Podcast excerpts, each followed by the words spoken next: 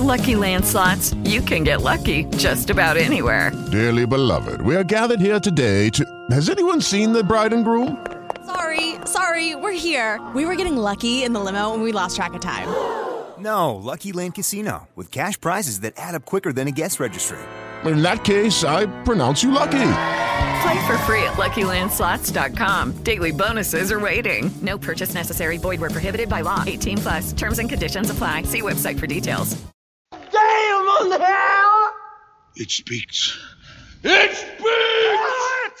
Art! Soul! I am Ripper, Terror, Slasher, Gouger.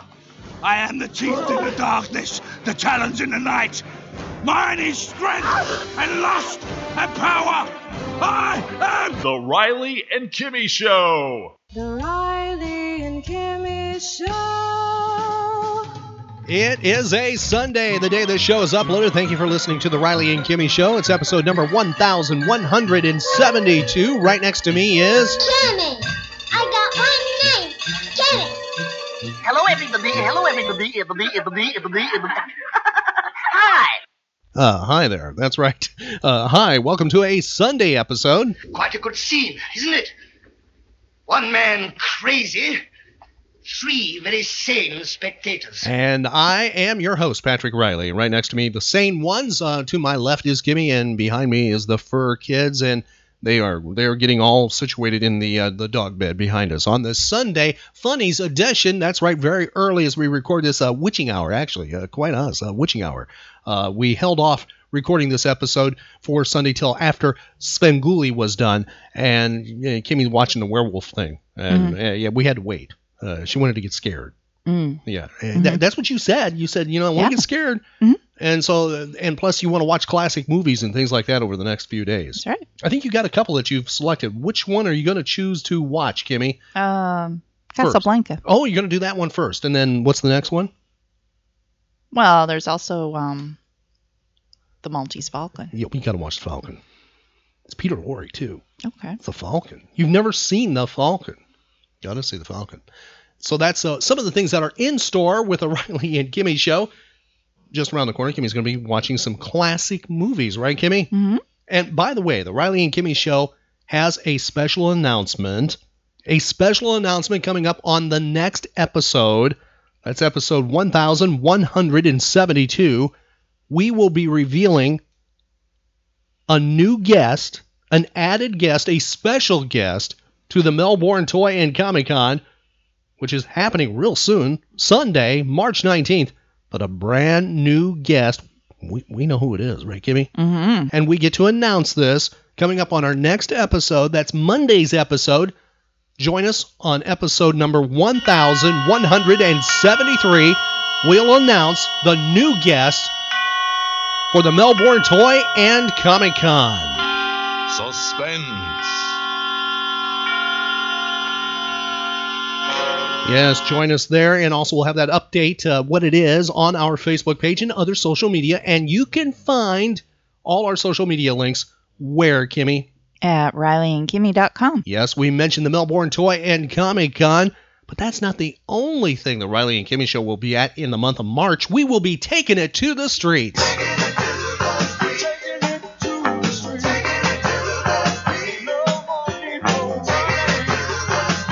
Yes, we'll be taking it to the streets and taking it to the dogs. That's right. A Paws on the Catwalk is one of the things we're going to be doing.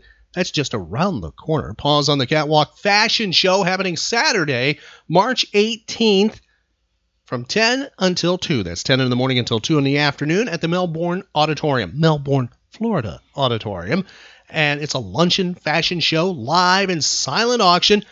Vendors there with a lot of things for your fur kids. You can find something, I'm sure, for your fur family. And there are adoptable pets, Kimmy. Yeah. That's right. Adopt, don't shop. Check this out. This helps the Brevard Humane Society. You can find out more by going to their website, brevardhumanesociety.org. And a big thank you going out to the Brevard Humane Society for inviting the Riley and Kimmy Show at this event. Our special show that deals just with animals. Animal Special will be there covering this event, right? Mm-hmm. And somebody will be with us right next to us, I've been told. That is a superhero who will be with us at the Paws on the Catwalk fashion show. Tug. Yes, Tug. Tug, the bull terrier puppy, will be there as seen on Rachel Ray. And Tug will be there with his parents. That's Kim Joy and Blake Ovard. They'll have Tug comic books. That's right. Tug has a comic book.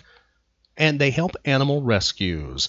And also part of dementia awareness and anti-bullying. Tug travels the country, spreading the word. He truly is a superhero.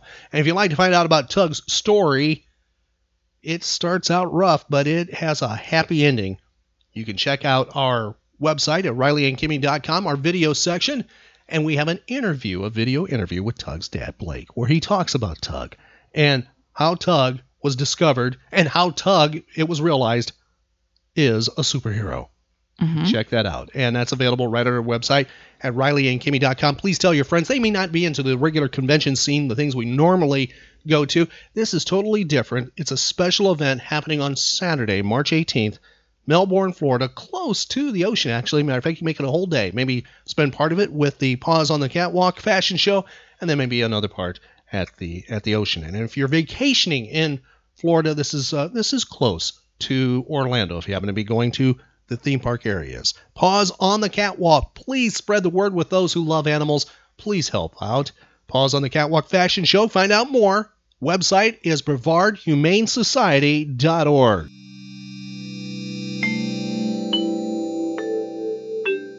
I have a question for you, Kimmy. Are you willing? Are you able? Can you play? Do you want to play Nerd and Pop Culture Geek Trivia? Absolutely.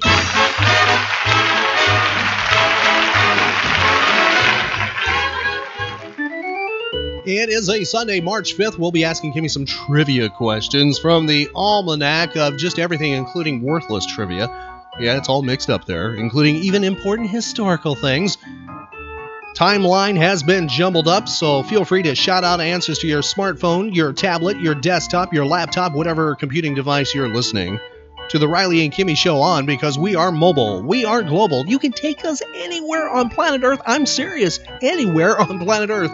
You can hear the Riley and Kimmy Show with brand new shows every single day. We are a variety nerd-related talk show. I am prohibited from saying geek now. Kimmy knows what the word geek really means, where it comes from.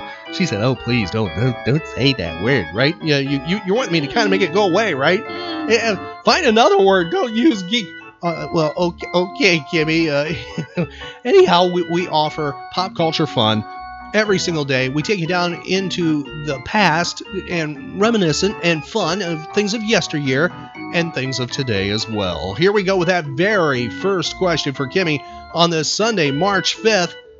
Listen carefully, Kimmy. We're going to be asking you a movie question, a film question, a cinema question. Are you ready? Mm-hmm. There we go. It was on this date in history. This film premieres, Kimmy. It premieres in Berlin, Germany. It is an unauthorized adaptation of Bram Stoker's Dracula. Tell me the name of that movie. They did not have permission. They tried. They were not given permission from the Stoker estate to be able to make Dracula, so they changed some names of some things, like Count Dracula became Count Orlok. Tell me the name of that silent film, that classic that was almost completely destroyed. One print remained. What is the name of the classic? Nosferatu. Correct. Now, within 5 years, what year did Nosferatu, when was its film premiere? What year? 1929. Not within five. You miss it. Okay. One more guess. 1922. That's exactly right. That is the year. 1922, Nosferatu was made. Now, you have seen Nosferatu, mm-hmm. correct? You know I love Nosferatu. Mm-hmm. Okay. I like Nosferatu far more than Nosferatu Vampire, which was the remake with Klaus Kinski in the late 70s. I do like it, too, in its way, but I love the original Nosferatu, 1922. Moving over to something else happened on this date in history, Kimmy. I don't know if you ever watched this show, but you should have been aware of it if you did not. MTV began airing The Osbournes, the reality television show following the daily activities of what rock musician? Ozzy Osbourne? Yes, and his family. Now the question is, another one here, what year did that happen? When did they premiere The Osbournes? Was it 1992, 1997, 2002, or 2007? 2002? It was 2002. Did you ever see that show? No, I didn't. Wow. Did you get somebody yelling that answer to you? Is that how that worked? Probably. Must have been. Oh, okay, Kimmy. Moving over to something that was filmed, but it went to television, Kimmy. It was a classic film. Then it would eventually be shown on television. Our question for you is, when was this film first shown on television? We're millionaires, boys. I'll share it with all of you. Why, in a few months, it'll be up in lights on Broadway. Kong, the eighth wonder of the world! The original King Kong movie was shown on television for the very first time on this date. What year? 1946, 1956, 1960, or 1965? 1965? Very first time it was shown on television was 1956. The very first time Kong was shown on TV. Kimmy. Okay, moving over to something else happening on this date in history. You're going to love this one, Kimmy. It's theater-based. I mean, plays, stage. Oh, you're going to love this. Are you ready? Mm-hmm. It's on this date. The first Shakespearean play is presented in America. It is King Richard III, performed in New York City.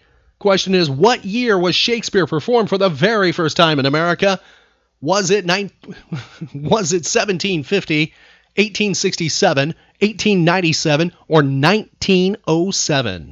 1867. The very first time Shakespeare was performed in America, King Richard III, was 1750. Key was, I said America, not the United States. Something else happening on this date in history. 1770, the Boston Massacre happened. 5 Americans are fatally shot by British troops in an event that would contribute to the outbreak of the American Revolutionary War, also known as the American War of Independence, just 5 years later. The year is 1849. Zachary Taylor is sworn in as United States President. Question is, what number was he sworn in as, Kimmy? Was it number 10, number 11, number 12, or number 13?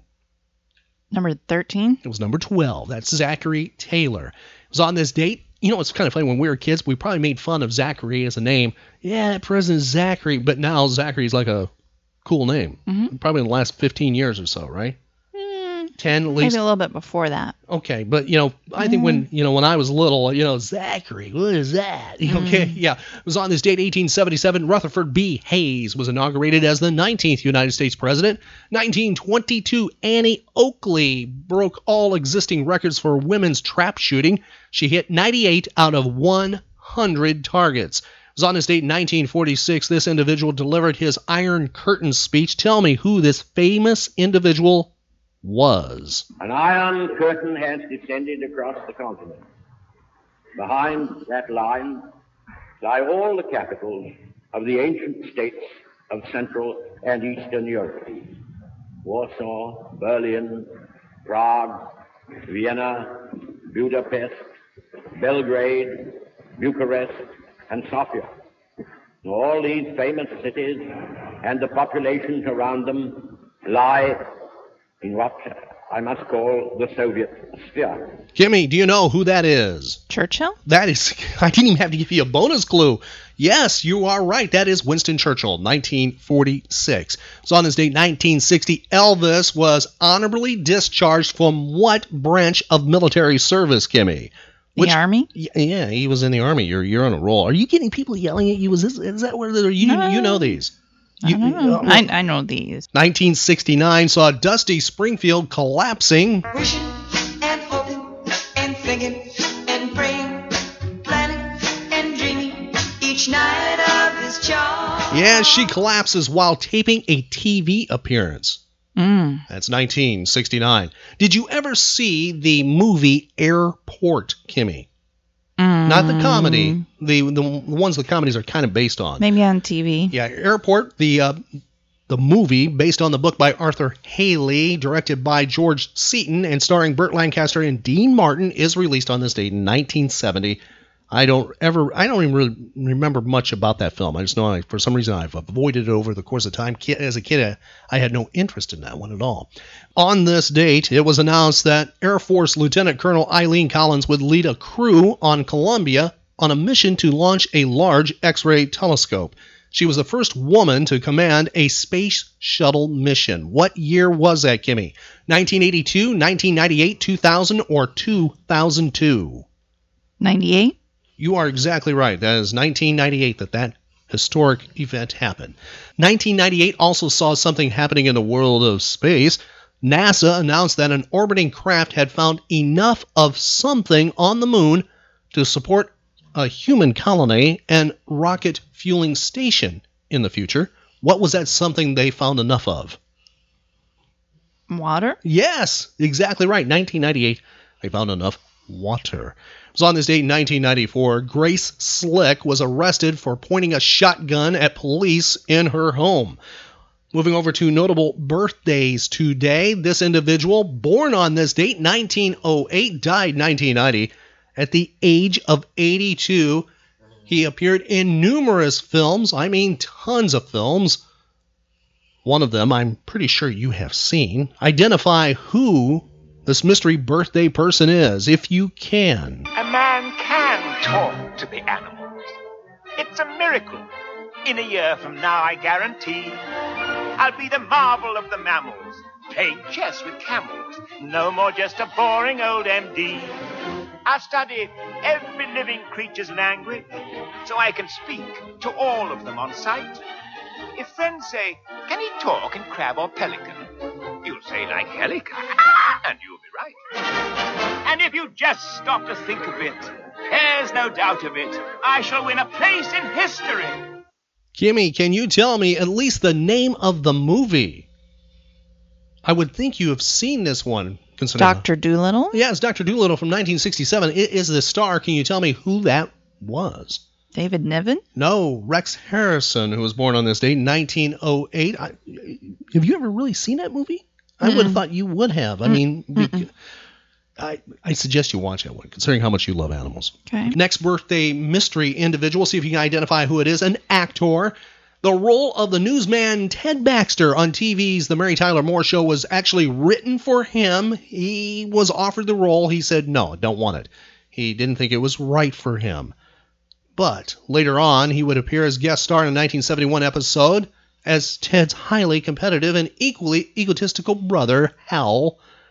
He had a famous son whose fame surpassed his in the 70s. Who is the mystery birthday person? Jack Cassidy. That's right. Jack Cassidy died at the age of 49. That's wow. He's in, you know, his hair went silver early, very young, so he can play different ages quite easily, and plays fantastic characters on Columbo. If you ever have a chance to see that on MeTV, he's in several episodes. One is a magician, the great Santini, and he's evil. And as a matter of fact, in all of them, he's evil. He does an excellent drunk scene in one of them, where he's a writer, where he bumps off Martin Milner. He kills him.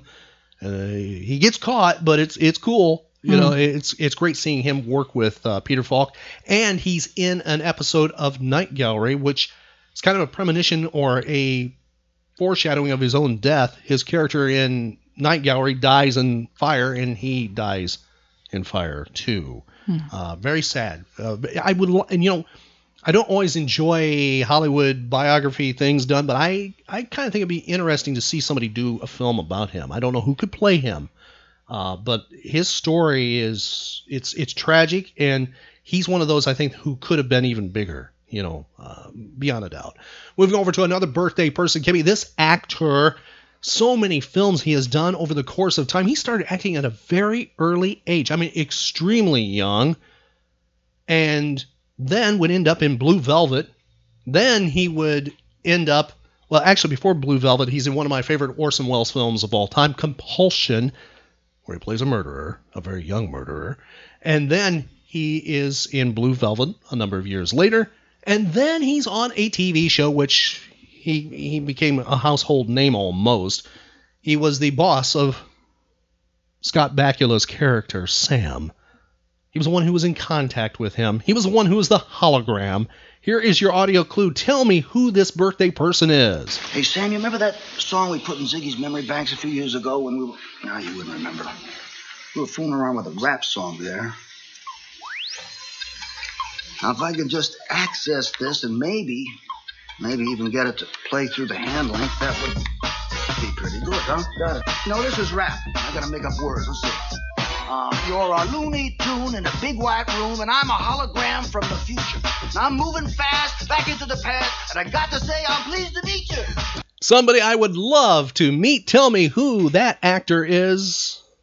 Can you tell me who he is? He was in every episode of Quantum Leap. I know. I can see him, but I can't think of his name. Oh, and he's played bad in so many TV shows as a guest. I mean, he's even in a Columbo episode, too. I think it was supposed to be at a convention near us at one time, but that's true. I think it was. I was very upset it didn't happen. Yeah. Oh. Can you tell me who he is? Can't think of his name right now.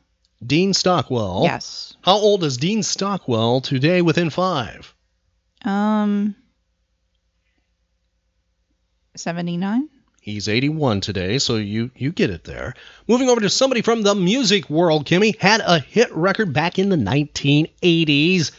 See if you can identify the song he had as a hit. Bonus if you can tell me who he is and how old he is. Here is your audio clue. Bangkok, Oriental City, and the city don't know what the city is getting. The creme de la creme of the chess world in a show with everything but Yul Brynner.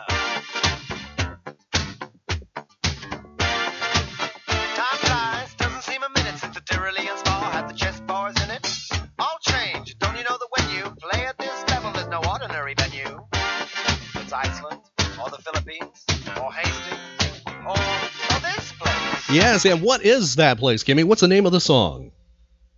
One Night in Bangkok. Yes, that's right. One Night in Bangkok. Tell me, was that a number 1 hit or not? Yes. It was not. Hit number 3. That was its peak in the Hot 100. What year was it number 3 within 1? What year?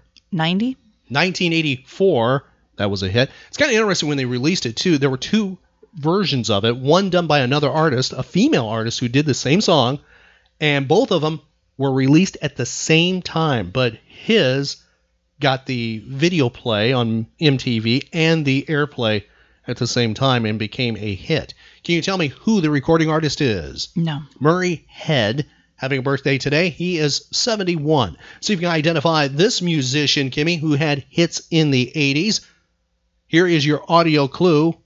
Please identify who the recording artist is. Now in the street there is violence and then a lot of work to be done. No place to hang out or wash in, and then I can't get all on the sun. Oh no, we're gonna rock down too. Yeah, Kimmy, tell me the name of the song. Electric Avenue. Yeah, that's right. Electric Avenue by whom? Can you do it, Kimmy? Wow, my brain's freezing up. Somebody yell it out to her. Can you do it, Kimmy? I know. Can you do it? My brain is frozen. You're giving up on this one. It's Eddy Grant who had that as a hit. Question for you, was it a number 1 hit or not? Yes. It was not. It was a number 2 hit. What year within 1? 85. 1983. He had another hit. It did not chart as high, but it was part of a movie. Can you tell me the name of the other hit? No. Michael Douglas was in it. That's your next clue. Okay. Can you tell me the name of that movie? The name of that hit? Romancing the Stone. I'm romancing the stone. Never leaving your wholehearted love. Every night and every day. Gonna love the hurting away. I'm romancing the stone. Eddy Grant, Romancing the Stone, did not break out of the 20s on the charts of the Hot 100 back then in the 80s. Next person having a birthday. See if you identify who it is, Kimmy. He is a magician. Half of, well, his partner's name is Teller. Can you tell me? Penn. Yes, that's right. Do you know his last name? He never... Jillette. That's exactly right. and tell me what cop show he was on in the 1980s. Can you do that? Law and Order? No. In the 80s? It was in 1985. He was on a hit TV show for one episode. He is in it. One episode. Miami Vice. That's right. One episode, Miami Vice, Prodigal Son, 1985. He is in that. Penn Jillette having a birthday today. How old is he? Within 5. 65. He is 62 today. See if you can identify the next person from the world of music having a birthday today. No longer with us, though, Kimmy. See if you can identify who this is. Here is your audio clue.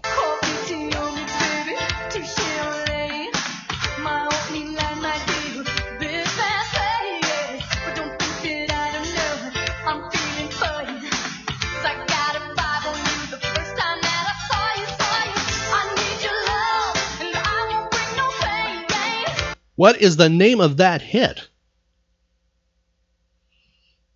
I was trying to think of the name of the person. Okay, I was trying to be easy for you there. Can you tell me the name of the hit? And maybe you can think of the name of the person. Lover Girl.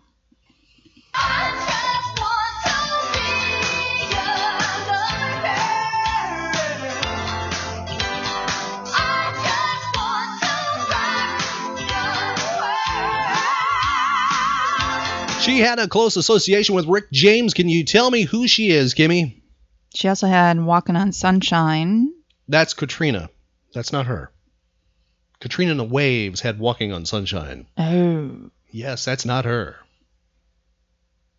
I don't know. It is Tina Marie. Tina Marie. Yes, okay. Born on this date. Passed away 2010 at the age of 54. One of the weird things that happened to her, like in 2001 or 2, right around there, she was at a hotel, and a painting, a picture, fell off the wall while she was sleeping and hit her right in the head and gave her a severe concussion that would affect her for the remainder of her life. She would have seizures, they believe, because of that, but it did not supposedly cause her to die. The autopsy that was done by the Los Angeles County Coroner's Office ruled it natural causes for her to pass away at the age of 54. Wow. Yes. Next person, born on this date in history, recording artist. See if you can identify who it is from this hit of theirs. Are you ready? Mm-hmm. Here is your audio clue.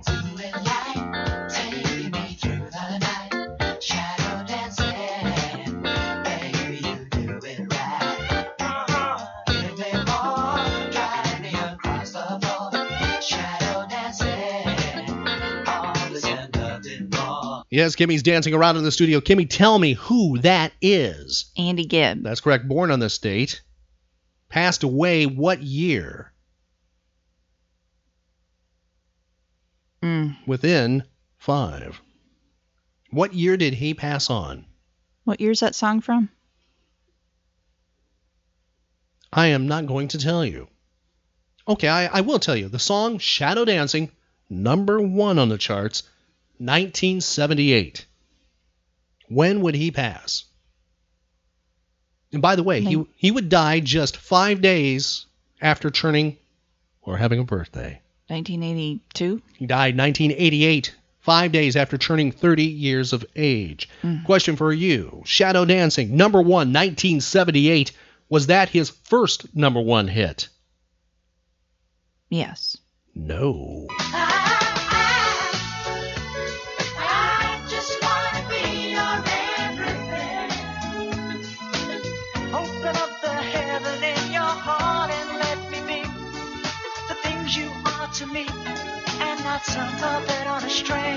Yes, that was the very first one. I Just Want to Be Your Everything, #1, 1977. Moving over to somebody else having a birthday today, an American actress, model. She played a love interest villain. It was really hazy, which she was, in the 2008 film The Spirit. Eva Menendez having a birthday. How old is she today? Within 5. 40. She's 43 today.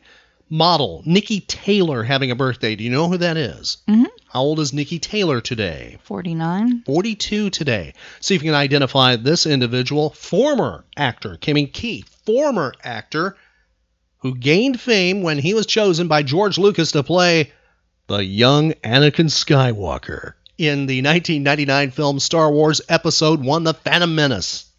Who is that? Jason Lloyd? You are close. You missed the first name. You're the right ballpark, though. Last name's correct. Jacob Lloyd? Yeah, close enough. Jake Lloyd. Jake Lloyd. How old is Jake Lloyd today? 30. He's 28 today. By the way, in April 2016, he was transferred to a psychiatric facility after being diagnosed with schizophrenia. Mm. Moving over to another section of trivia. I see dead people. This individual passed away on this date in history in 1963. She died at the age of 30 in a plane crash. See if you can identify who it is, Kimmy. Crazy. I'm crazy for feeling so lonely. I'm crazy, crazy for feeling so blue. Who is that mystery voice? Patsy Page? No. We'll give you one more clue here. I fall to pieces each time I see you again. I fall to pieces. Can you identify who that mystery person is, Kimmy? You got the first name correct last time. I did? Yes. Patsy. Yes, you got the first name correct. By the way, Crazy was written by Willie Nelson. Mm.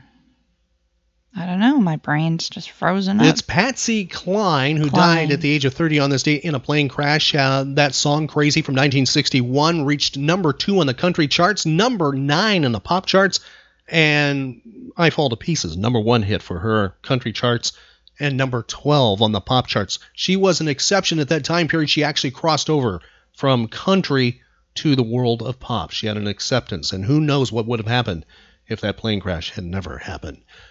Individual passing away on this date in 1980, known for television work. He was a sidekick, Kimmy, known for being a sidekick.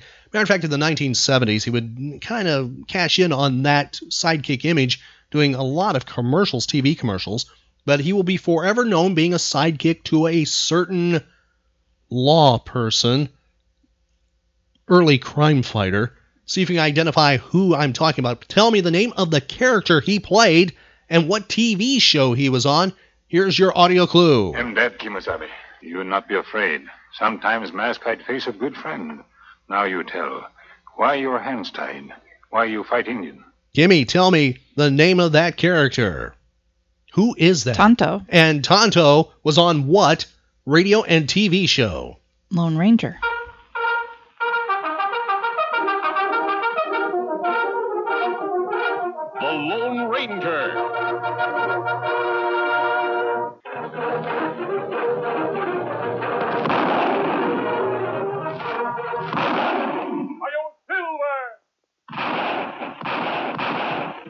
Horse with the speed of light, a cloud of dust, and a hearty Hi-Yo Silver.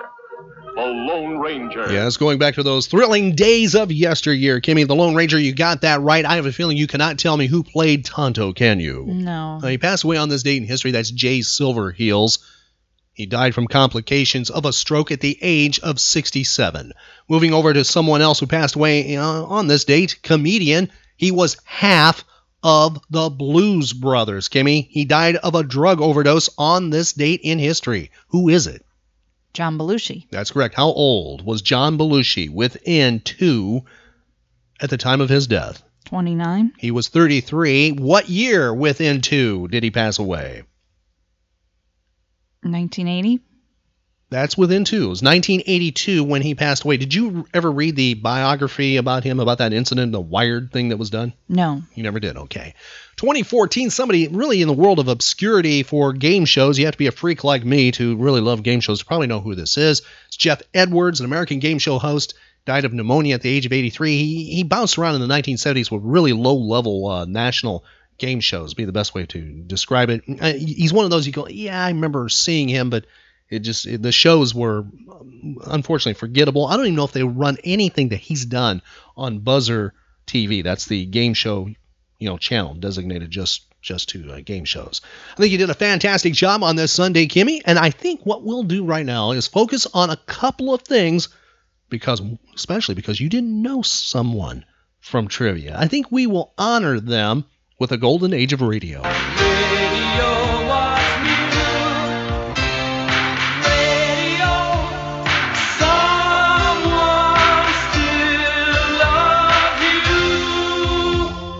Anytime we have the opportunity to go back in time to the golden age of radio, we take that opportunity. And we're doing that right now. One of the reasons because, well, Kimmy, I have a feeling, I'm not certain here. You know who Dean Stockwell is, right? Yeah. Okay, there's no question about that. No, you know who he is. I know who he is. Well, we have something that's a treat here about Dean Stockwell because we have one of his earliest acting roles that he did actually on radio. He was part of the golden age of radio, but he's like 15 years old when he records this. So it's and he stars in this radio episode called Home's Not a Place from 1950s. Really cool thing about this, too, it's he imagines a world because his world's really bad, and it's kind of hard to tell what's not real. And it's a fascinating study. It's a great example of the golden age of radio, and it's Dean Stockwell. So you get to hear the dude from Quantum Leap when he is extremely young. Now, somebody Kimmy definitely did not know. That's Rex Harrison, because she's like, I have no idea who that was. We have an example of his work. He was he was no stranger to the golden age of radio either. We have something from his world called Night Train. This is a mystery from 1946. We have both of these episodes back to back, uninterrupted. And by the way, they're safe for the entire family. You can listen to them. Great way to escape here on this Sunday. Let's kick it off with Dean Stockwell. He's a teenager in this. Home's Not a Place on the Riley and Kimmy Show. This is Dean Stockwell with a welcome to Stars Over Hollywood, presented by Carnation Evaporated Milk.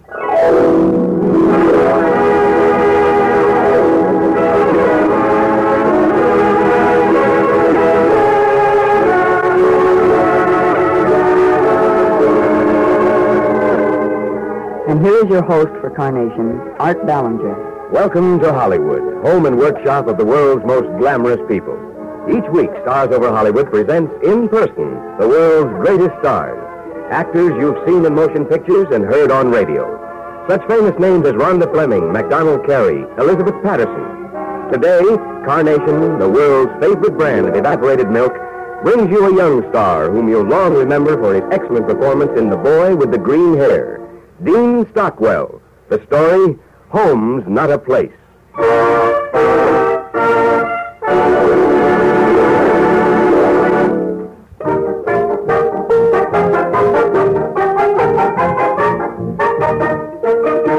And now, Act One of Home's Not a Place, starring Dean Stockwell in the role of Dickie. Curtain going up.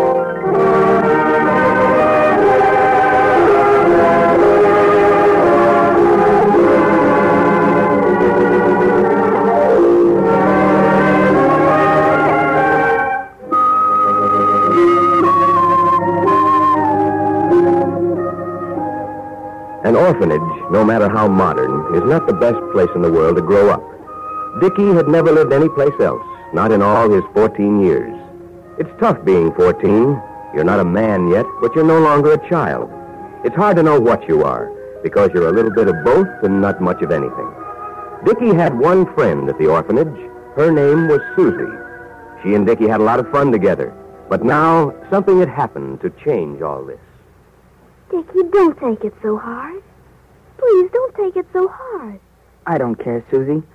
I don't care, honest, I don't. I'm glad you got adopted.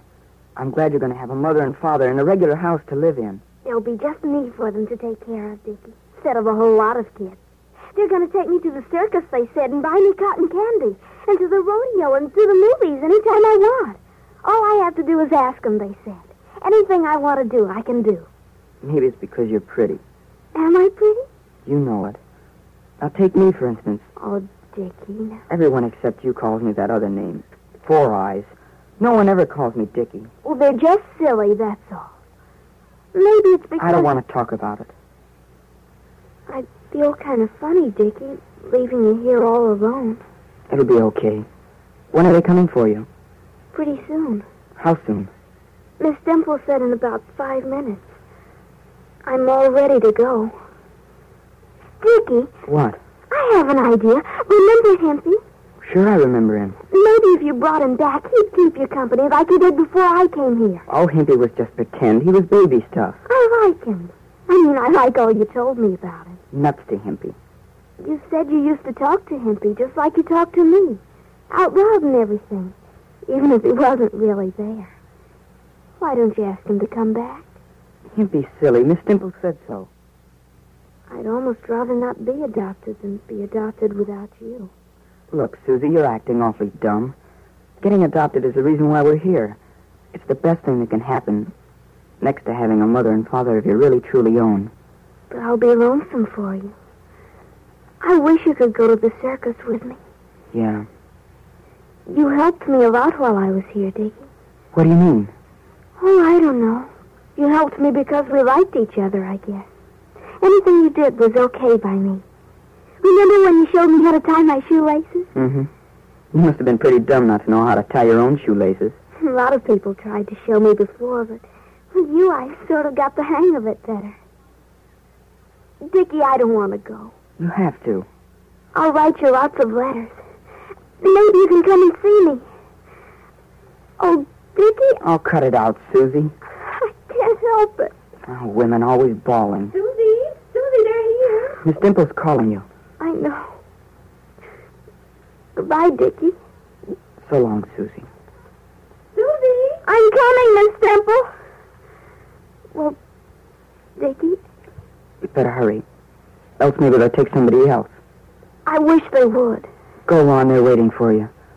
Your new mother and father are waiting for you, Susie. Bye, Dickie. So long, Susie.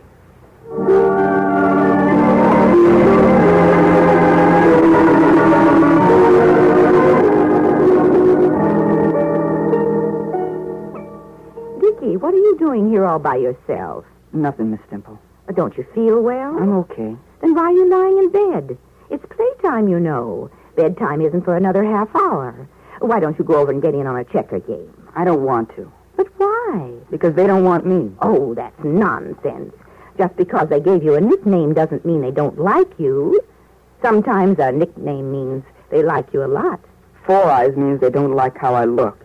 If they did, they'd call me Dickie. You know, Dickie, you have to make an effort to win friendships. Not with Susie, I didn't. You miss Susie, don't you? Oh, I don't know. You've hardly talked to anyone for the 3 days she's been gone. Well, what's there to talk about? Well, maybe one of these days someone will come along looking for a boy just like you to adopt. You wouldn't want them to turn you down just because you looked grumpy and unhappy, would you? No one will come. Now put your glasses on like a good boy, and I'll take you over and get a game started. Wouldn't you like that? Mm-mm, I'm sleeping. But you can't go to sleep. It's not time yet. This is the free play period. And we can do anything I want, and I want to go to sleep. Very well, then, if you're going to be stubborn about it.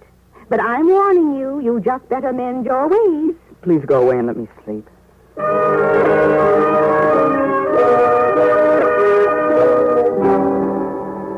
25 sheep.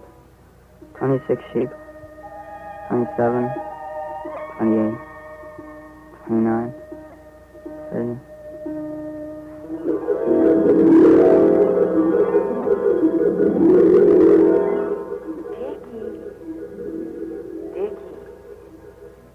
Dickie, darling. Yes, Mother? Mother? Mother? It's all right, Dickie. There. But I thought... What did you think, baby? That he fell off the tightrope. I saw him fall all the way down. And he landed on the horse, and the horse ran away with him. No horse can take your daddy from you. Dickie's on. Daddy. Dickie boy. Dickie bird. Here's a present for you. 25 lion tamer's whips. Oh, boy. And from the other pocket, 37 bicycles. In 37 different colors. With horns and lights and covered with 56 gallons of shiny chrome, my son. I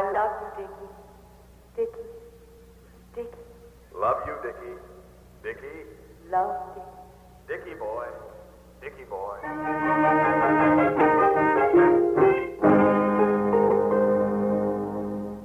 He floats through the air with the greatest of ease, a daring young man on the flying trapeze. His actions are... Bad boy, what are you doing sitting all alone again? And where are your glasses? In my pocket. If you put them on, I'll tell you the surprise I have for you. Surprises are sissy. Not this one. I've gotten permission to take you into town this evening to see a movie. Thanks a lot, Miss Stimple, but I won't be able to make it. Why ever not?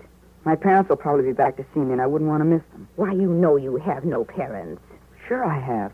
They came to see me last night. You must have been dreaming, that's all. I was not dreaming. I wasn't. They came to see me. How could they have gotten into the dormitory without a key? I guess my father had a key. Probably a key that opens any kind of locks, even on banks. My father can do anything he wants to. And he wanted to come and see me, so he did. Even if he didn't have a key, then he'd just break down the door. He's awfully strong. Why, you made all this up out of your head. It's not true.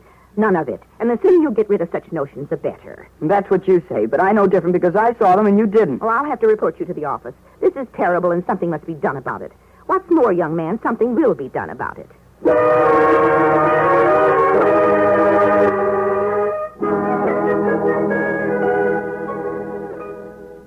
And you know what else, Dickie? My mother and father, they arranged it with the orphanage that next time you can visit me at my house instead of them bringing me here to see you. And I'm allowed to invite you for next weekend. I can't come. Why not? Don't you want to visit me? Don't you like me anymore? Well, sure I do. But I have my own parents now, you know. They come and see me all the time, so I have to be here. You do not have any parents either. You should know all the stuff they do for me. Except they don't take you to the circus. I can go to the circus any time because my father's a tightrope walker. Oh, he is not. What does your father do? He's a lawyer. Well, my father's an airplane pilot in his spare time. He has his own airplane, and he writes things in the sky.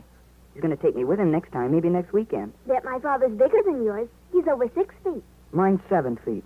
And he gave me 37 bikes. Let's see them. You can't. Why not? Because... Because you just made them up, that's why.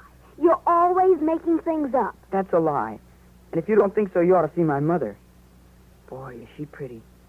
She's prettier than you, even if you do have curls now instead of pigtails. My mother puts my hair up every night. My mother smells like roses. All the time she smells like roses. And she has blue eyes and a great big diamond necklace. My mother's president of the League of Women Voters. My mother could be president of the whole United States if she wanted to. I don't believe it. I don't believe anything you say.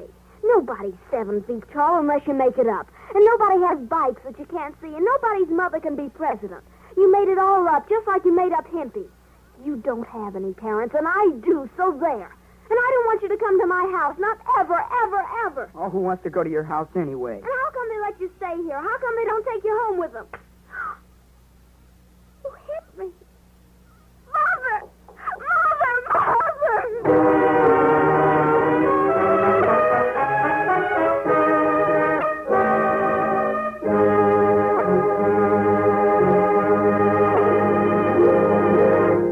And so the curtain falls on the first act of today's radio drama, Home's Not a Place, starring Dean Stockwell.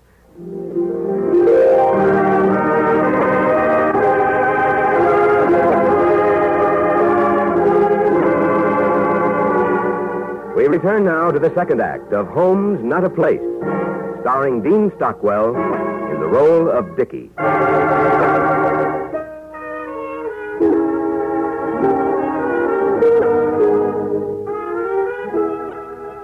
Dickie had spent all 14 years of his life in an orphanage.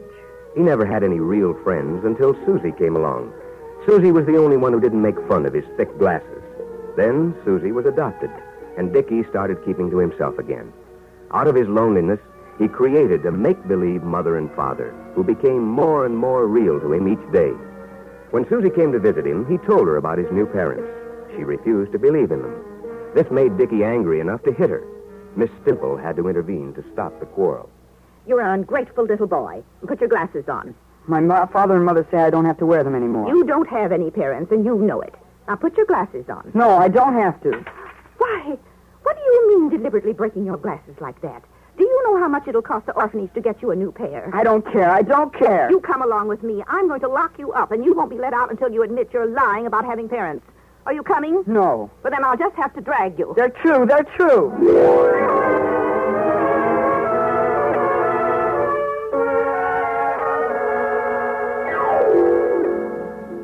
Dad, when are you going to come and take me home? You want to go home? Why didn't you say so, Dickie, son? I figured maybe you had a reason. Maybe you were going on a transatlantic flight or something, and that's why I had to stay here all alone. We'll come and get you as soon as we can. When will that be, Dad? Pretty soon. They don't believe in you. They don't believe you're ever going to come and get me. Dickie boy. Dickie boy. Dickie. Dickie. Dickie bird.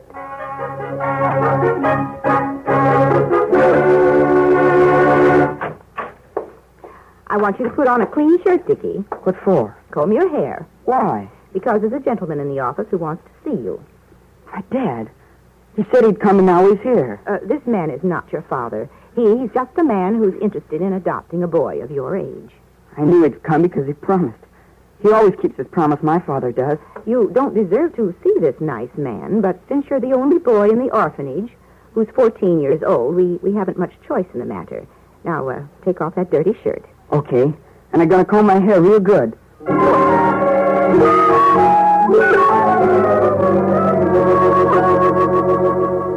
Mr. Thomas, this is Dickie. Dickie, this is Mr. Thomas. Hi, Dickie. Hello. Well, I'll leave you two alone to get acquainted if you'll excuse me. Sure, Miss Temple. Well, Dickie, what's the matter?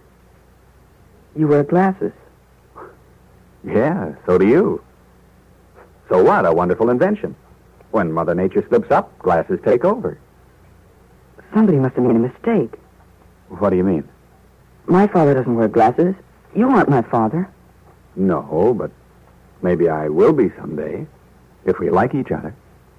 My father's a lot taller than you. What do you do? I'm a school teacher. School teacher? I teach manual arts. What's that? Making things. With saws and wood and nails and things. I could make almost anything you'd want. My father can pull anything I want right out of his pocket. Well, that's a fine thing to be able to do. I wish you'd ask him to pull out a new fishing rod for me. Mine's kind of beat. Maybe I will. When are you going fishing? This Friday afternoon. I'm going to spend Friday, Saturday, and Sunday up in the woods I know. And it's nice up there. I have a cabin where I stay. But it's more fun when you have company. Why don't you invite someone to go along? I was thinking of that. But I didn't know anyone to ask. I don't suppose you'd like to go up, would you? I'd like to. But I'm expecting my father to come for me pretty soon. Well, how about leaving him a note telling him where you are? Maybe he wouldn't be able to find me. I'll draw him a map. Well... Oh, I always have a great time up there. Great hunting and fishing. Maybe you'll bring back a rabbit or some trout. And you'll be doing me a big favor by coming, Dickie. I like having someone to talk to. Do you think you could follow the map? From what you tell me, your dad can do just about anything he put his mind to. I could pick you up here about 4 o'clock on Friday. How about it? Yeah. Yeah, I guess that'd be all right. I'll see you then, and be sure and bring the map.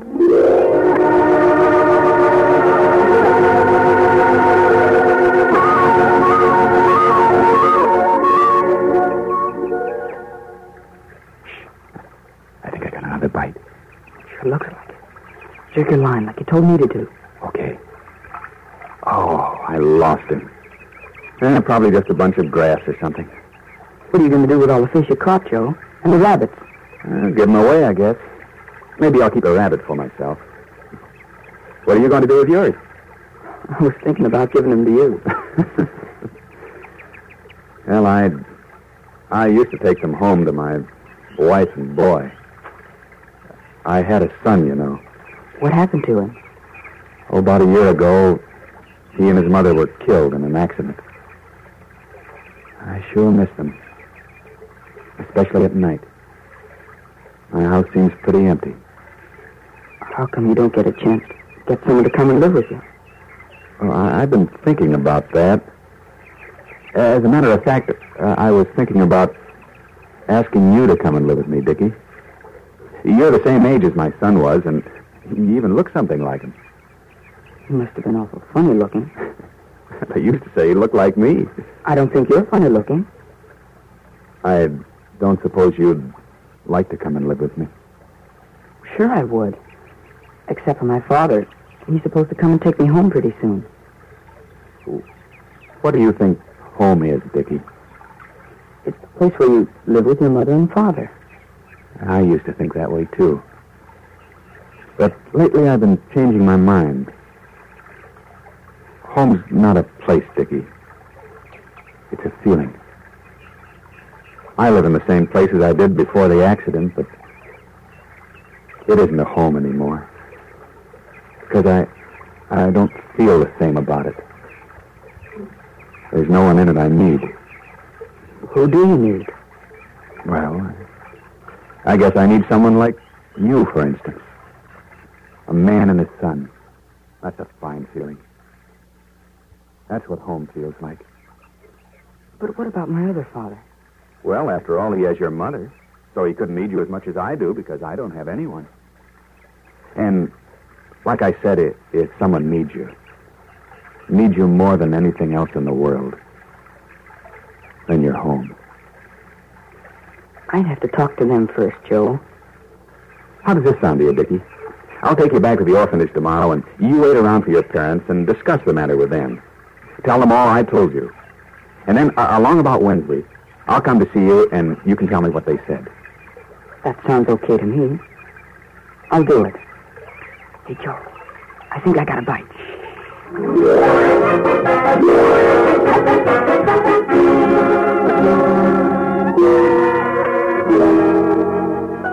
I don't know what you said to him last weekend, Mr. Thomas, but he's been a different child since you brought him back. He'll be along any minute now.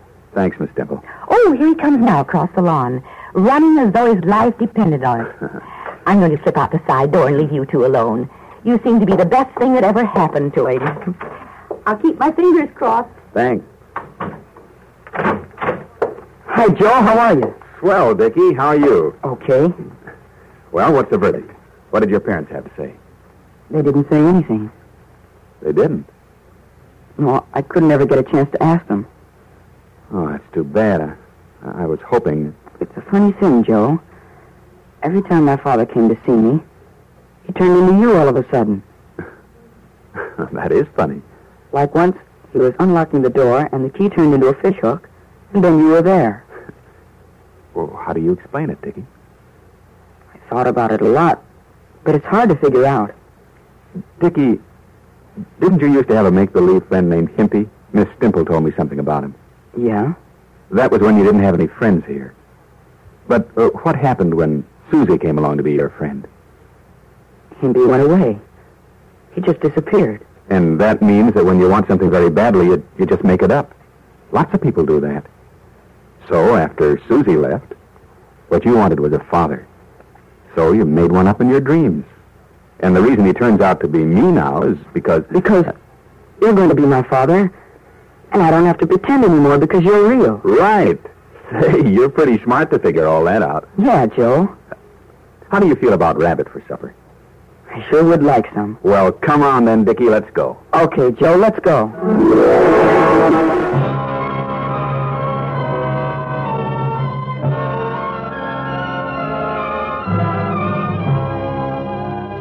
The House of Squibb presents Academy Award. Tonight, Rex Harrison in Night Train.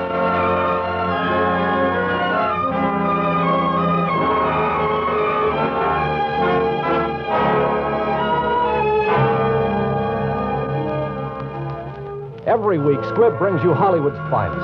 The great picture plays, the great actors and actresses, techniques and skills chosen from the honor roll of those who have won or been nominated for the famous Golden Oscar of the Academy of Motion Picture Arts and Sciences.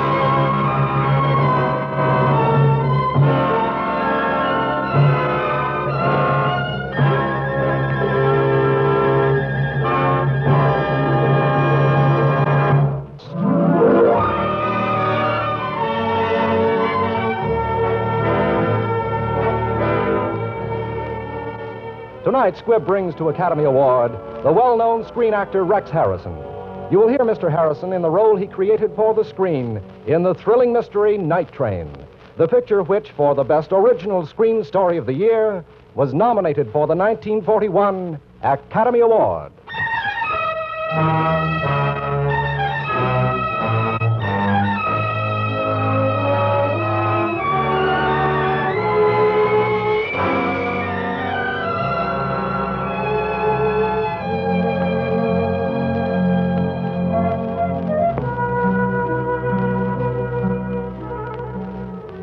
My real name is Randall, but I was known once as Major Herzog. I've a number somewhere around the place and some newspaper clippings and a medal. Yes, I've about everything one needs, including nightmares, to remind me that not so long ago I was one of those calm, nerveless chaps the books describe as a British agent.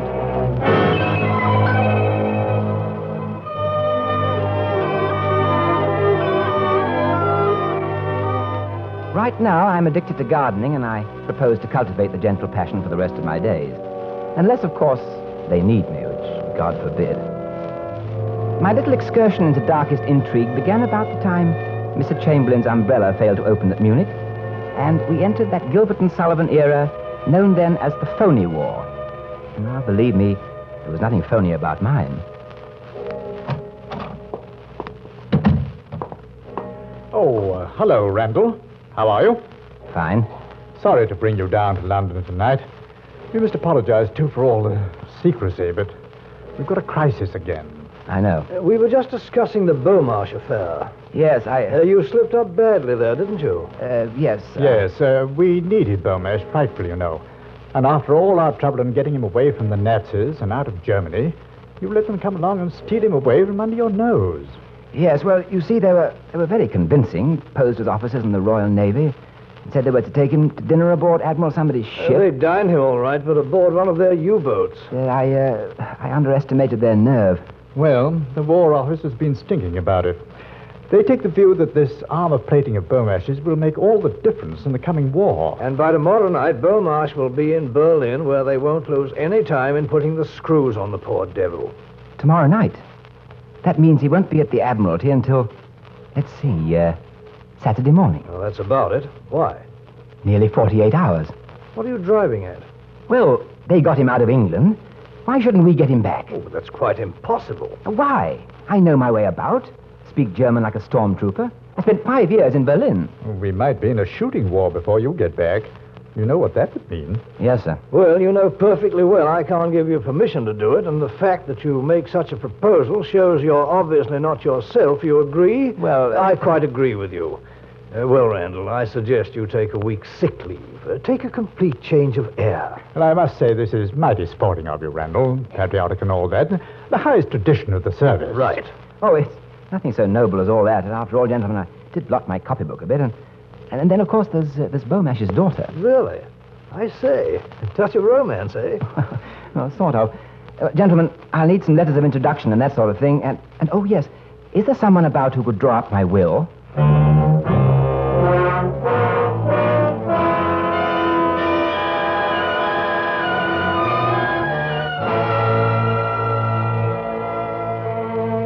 But it wasn't really so bad, getting into their benighted country. I had some wonderful credentials, a beautiful uniform and the manners of a pig. My German was excellent, and my Heil Hitlers were things of beauty. I called upon Commander Kampenfeld at the Admiralty in Berlin. This is to introduce to you Major Ulrich Herzog of Corps Engineers. Major Herzog is in Berlin on an important technical mission for which he requires Admiralty assistance. I want to refer to certain technical evidence given before the Naval Heavy Armaments 1935 Committee. If you will let me have a copy of the report, Commander. Certainly, Major. It will take only a moment. I have my own filing system here.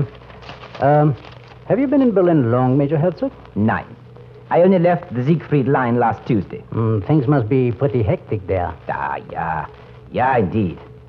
I was there in a consultative capacity, steel fortifications. You possibly have heard. Oh, yes, of course. How is our steel? Crop plating is poor. That is why I am in Berlin. Do you realize that the steel used by the Czechs is better than anything we have got? Mm-hmm. But surely now that we control this Coda works... Not enough. We let the only man who counted there slip through our fingers. Beaumarchais. Yeah. Wonderful fellow on armor plating. Produced incredible results. And where is he? Working for Britain. No. Beaumarchais is no longer in England. What?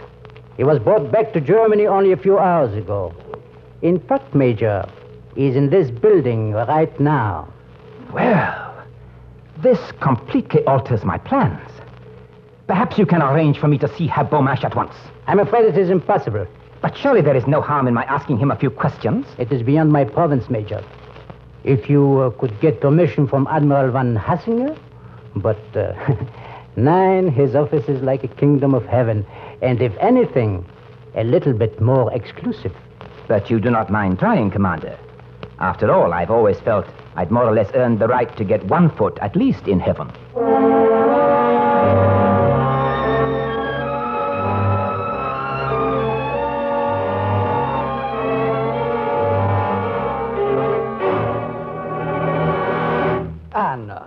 It is useless for your father to resist us like this.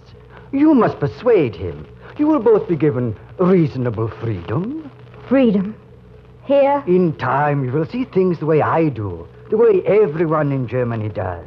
I'm not a German. Oh, Germany is as much your country as it is ours. We don't hate the Czechs. We only wish to protect them. And you are protecting the people of Poland? That's enough. You have gone too far, Fräulein Beaumarchais. You will be placed in a concentration camp until your father comes to his senses. Must you drag my daughter into this? Achtung! The Chief of Naval Staff, Vice Admiral von Hassinger. Well, Karl Marsen, is this the way the Gestapo conducts a meeting? Herr Beaumarchais wringing his hands, his daughter in tears. Come, man, there must be more persuasive methods of getting valuable cooperation. Excellency, Oh, never mind. This is Major Herzog, Corps of Engineers. Perhaps you've heard of him, the man behind the Siegfried Line. Eh, Herzog? Only one of the men, sir. The Führer is responsible for the line as he is responsible for everything else. Yes, Heil Hitler. Heil Hitler. I'd like to have your report, Marsen, now. Certainly, Admiral. You will remember me, Herr Beaumarchais? I did not expect you to see you again so soon. And you, Fräulein Beaumarchais? I see you have not forgotten. It must be 4 years. Oh, yes. It must be. Just a moment, Major. I'm sorry, but I must ask Herr Beaumarchais and Fräulein Beaumarchais to step into the other room. Guard, take them away. This way. Maybe we will meet again, gnädiges Fräulein. I thought it unwise, sir, to speak in front of Beaumarchais. So far, we've made no impression on him. I do not agree. He looks 10 years older. Beaumarchais is not the one to be bullied in the cooperation. No? What would you suggest? I knew Fräulein Beaumarchais in Prague. She has a great influence on her father and is the one person who can make him change his mind. Oh, Marsen here has tried that. He's our Gestapo man who got the Beaumarchais out of England under the very noses of British military intelligence. My congratulations, sir. Thank you, sir. But if I may say so, I do not think Herr Marsen is a suitable person to influence the lady. Then who do you think would be more suitable? Myself, for instance. You? Why not? You saw the way she looked at me when I came in. I think if you were to spend a few hours with her, I might induce her to reason with her father. You knew her that well in Prague? It was spring, sir. Well, I think you're something of a dog, Major. I doubt, sir, whether the Major's qualities will make an impression on her, sir. I did not know that you were acquainted with my qualities, sir. Well, we let him try it. No harm done. If he doesn't succeed, leave all the arrangements to me. This requires knowledge of maneuvers, eh, Major? Oh, quite, Admiral. Definitely. Good luck. Heil Hitler. Heil Hitler!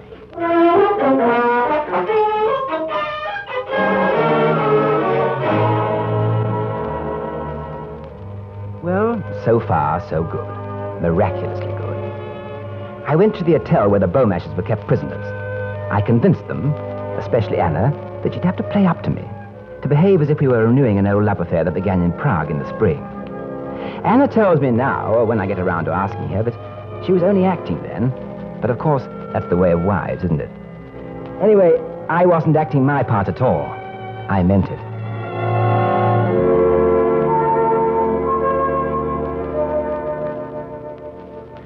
Oh, one more thing. I shall have to spend the night here. That is necessary. Yes, the place is absolutely crawling with Gestapo. Have you any sporting instinct? Why? I'll toss you who takes the couch in another room. You behave as if this were all a joke. Don't you realize how much depends on our getting out of Germany? No good being intense about it.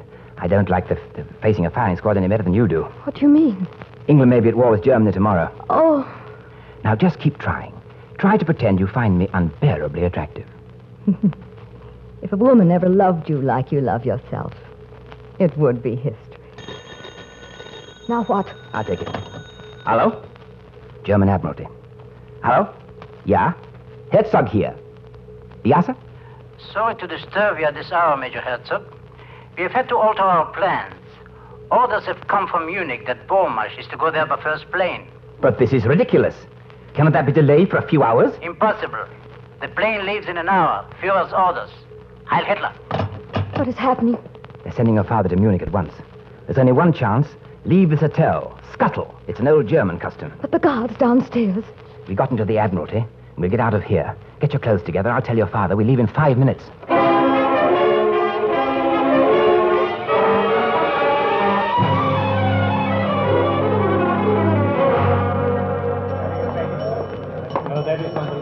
I have been instructed, sir, to leave immediately with Herr Beaumarchais. I shall not require you. Very well, sir. Shall I get you a taxi, sir? I will call one myself. Wait. Steady. We've got to act as if we were under Hitler's orders. Look, we're trapped. Gestapo Chief Herr Marsen. Well? Well? I didn't expect you to be here in the lobby waiting, Major. I'm ordered to escort Herr Beaumarchais and his daughter to Munich. Really? The controller phoned me a few minutes ago, and I was about to drive them to the Admiralty myself. Orders were changed, sir. We are to take the train. Of course, the train. It leaves in 50 minutes. Very well. We are ready. You, sir? Certainly. Were you not told? I have the Admiral's authority to travel with them. You see, he feels it essential that Herr Beaumarchais should be persuaded to comply with our wishes before he reaches headquarters. I was progressing extremely well with Fräulein Beaumarchais when this happened. I see. Very good, sir. Yes, excellent. This way, Herr Beaumarchais, your arm. My car, Fräulein. The Führer is waiting.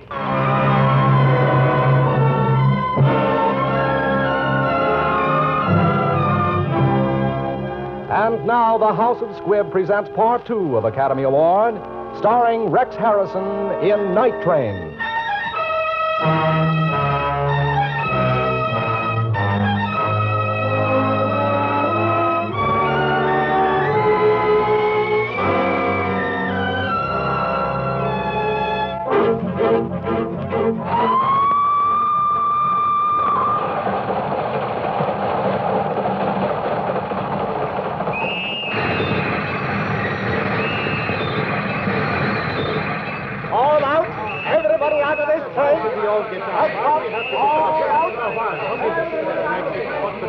What is the matter, Herr Marsen? This is not a scheduled stop for the express. I do not know, sir. Very unusual. But then these are unusual times. If you will escort Fräulein and Herr Beaumarchais, I'll find out the trouble. Of course. Come, my dear, we've got to get off here. But, darling, I thought the Führer was in such a hurry for us to arrive in Munich. Shh, one doesn't question the vagaries of the Führer. I beg your pardon, Major. What was that you said? I said one does not question the orders of the Führer. Of course not. Heil Hitler. Heil Hitler. Watch your step, Fräulein. This way, Herr Beaumarchais. I say, did you notice that German officer who just came out of the train? Yes, Caldecott. Why? Well, my dear Charters, I could have sworn it was old Dickie Randall. We were at Beta together. He played for the gentleman once. Really? But if he's a German officer, how could he be Dickie Randall? Huh? Oh, here they come.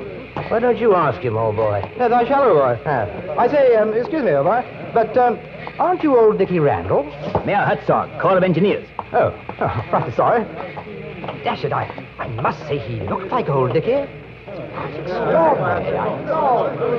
That man, you know him? Yes, Helicor called it. It was close. What will happen when we get to Munich? The car will be waiting. Probably a big crowd. I shall ask for a second car so we can be alone. Well, they don't give it to us. They will.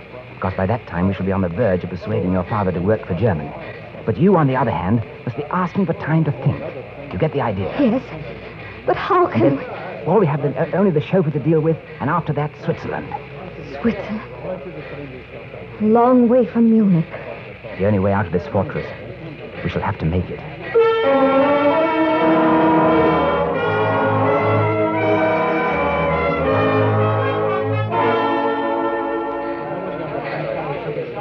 I say, do you know why we stopped, old man? No, I don't.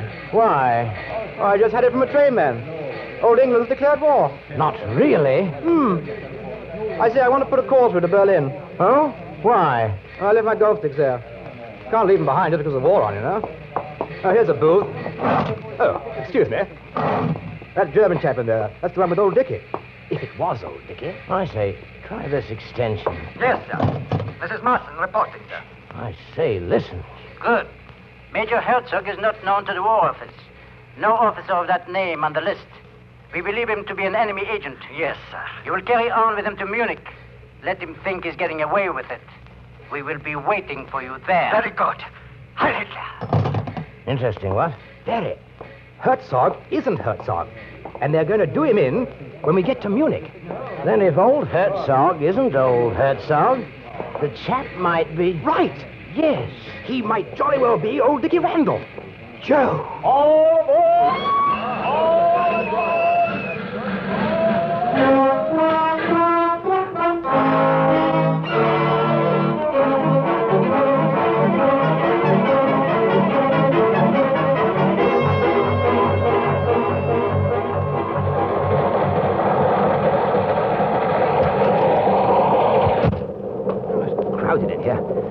I could wash my hands.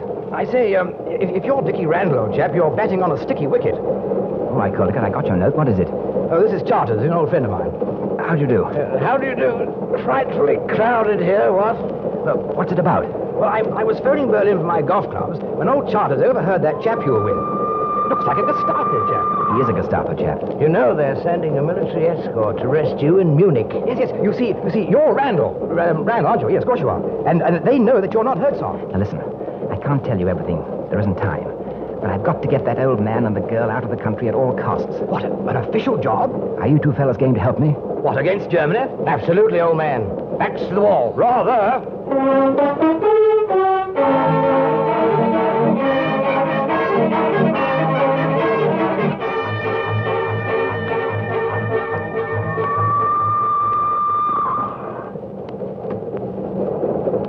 Fräulein, is the tea left? Yes, I think so, Ulrich. There's no time for tea. We are coming into the Munich station. Ah, enough of this comedy. There is no such person as Major Herzog. He is a British agent trying to get you and your father out of Germany. Ulrich! Forget the Ulrich, darling. The Gestapo knows everything. Thank you. You're going to give yourself up? Looks like it, Herr Beaumarchais. Don't you realize what this means? Yes, I do, but he's got a gun and I haven't. What do you take me for, Bulldog Drummond? Oh, I told you this would happen.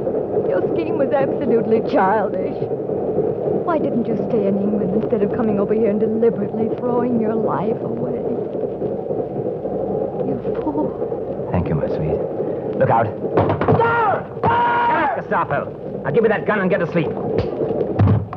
Oh, that was so fast. Oh, yes, I can move once in a while. You called for the guard, Major Herzog? Beastly fit, these Nazi uniforms, eh? Okay, Caldicott, Charters. You can carry the Gestapo into another compartment and lock the door. Very good, sir.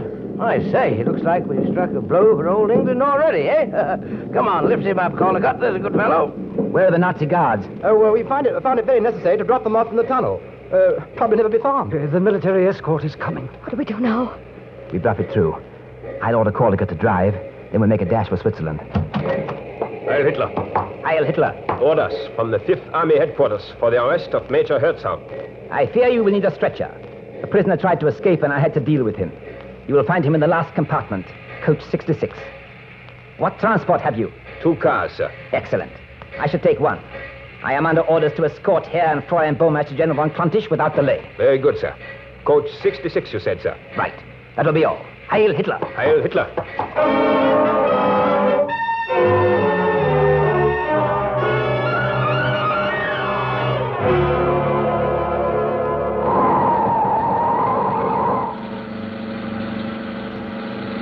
Say, old Dickie, we're being followed. Of course. I may be a bit silly, but how do we get across the Swiss frontier? Narrow road leads up to the top of the mountain. Oh, what's over the top? Switzerland.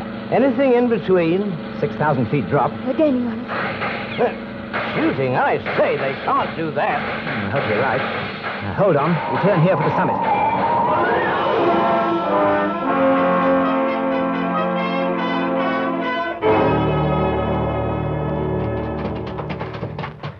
Never mind the car. We've gained about 5 minutes on them. Here's the cable car. You mean we have to cross in that basket? That or nothing, darling. Yes, sir? We want to cross to Switzerland. Sorry, sir. We are at war. I had orders yesterday to close the cable car. You have new orders from Gestapo headquarters in Munich. Yes, sir. But I must phone for verification. That'll have to be your verification. Now, in you go, darling. You too, Herr Beaumarsh, quickly. I see. Do we know how to operate this thing now? Perhaps we shouldn't have shot that chap. Well, we'll run it somehow. You chaps better pile in. I'll start the mechanism and try to keep those Nazis off until you get across. No, nothing stirring, old bean. All or nothing. We'll stay. Eh, Charters? Of course. Nothing else a chap can do. Back to the wall. Now, come on, get started. You chaps go in with the others. Carry on for me if anything happens. Remember, the Beaumarshs must get to England. No, I won't leave without you. Now get in and shut up. I'm starting the motors. We can't leave you. Couldn't run out on old Dickie. Get going, that's an order. Darling! I'll be waiting. Goodbye, darling. Look out, Randall! Here they come! Get the man in the control room! Yeah. You ought to shoot down the cable car basket! Kill them all!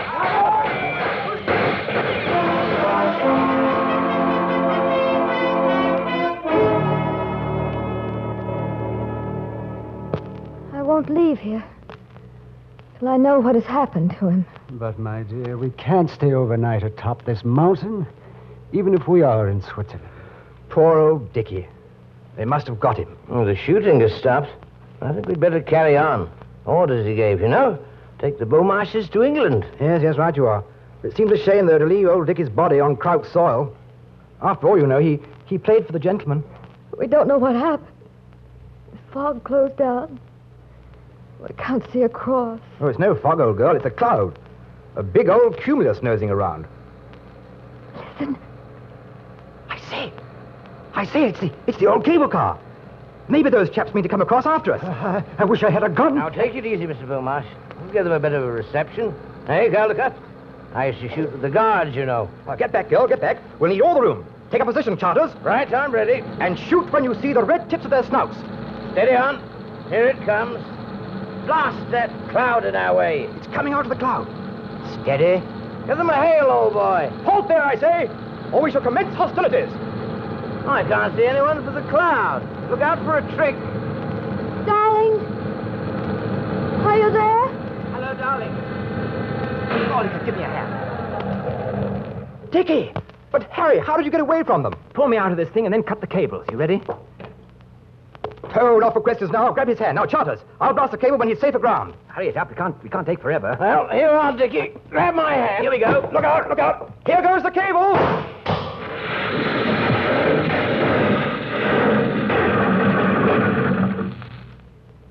Well, I guess that takes care of everything. Except... Oh, darling. Yes, except the bride. You may tell the papers that the bride wore edelweiss. And the wedding march was yodeled by the quaint peasants in Alpine attire. Ah, we shall shove off. Old England's quite a walk from here.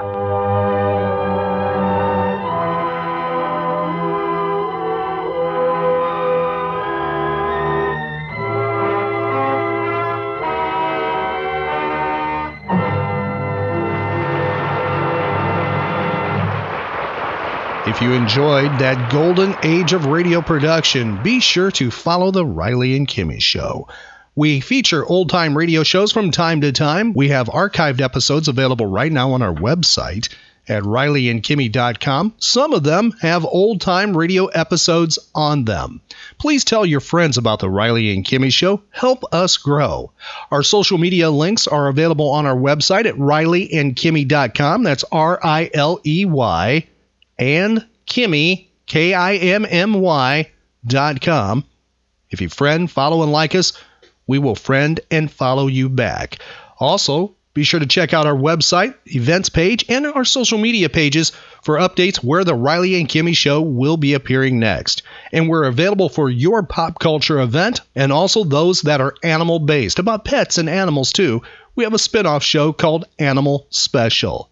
So be sure to tell your friends about us. It's the Riley and Kimmy Show, the nerd variety talk show with daily pop culture episodes. The Riley and Kimmy Show.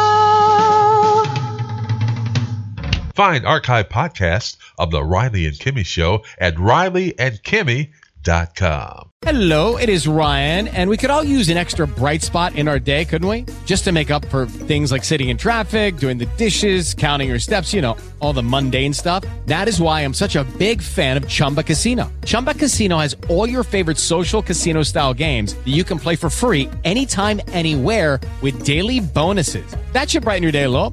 Actually, a lot. So sign up now at chumbacasino.com. That's ChumbaCasino.com. No purchase necessary. VGW Group. Void where prohibited by law. See terms and conditions. 18+.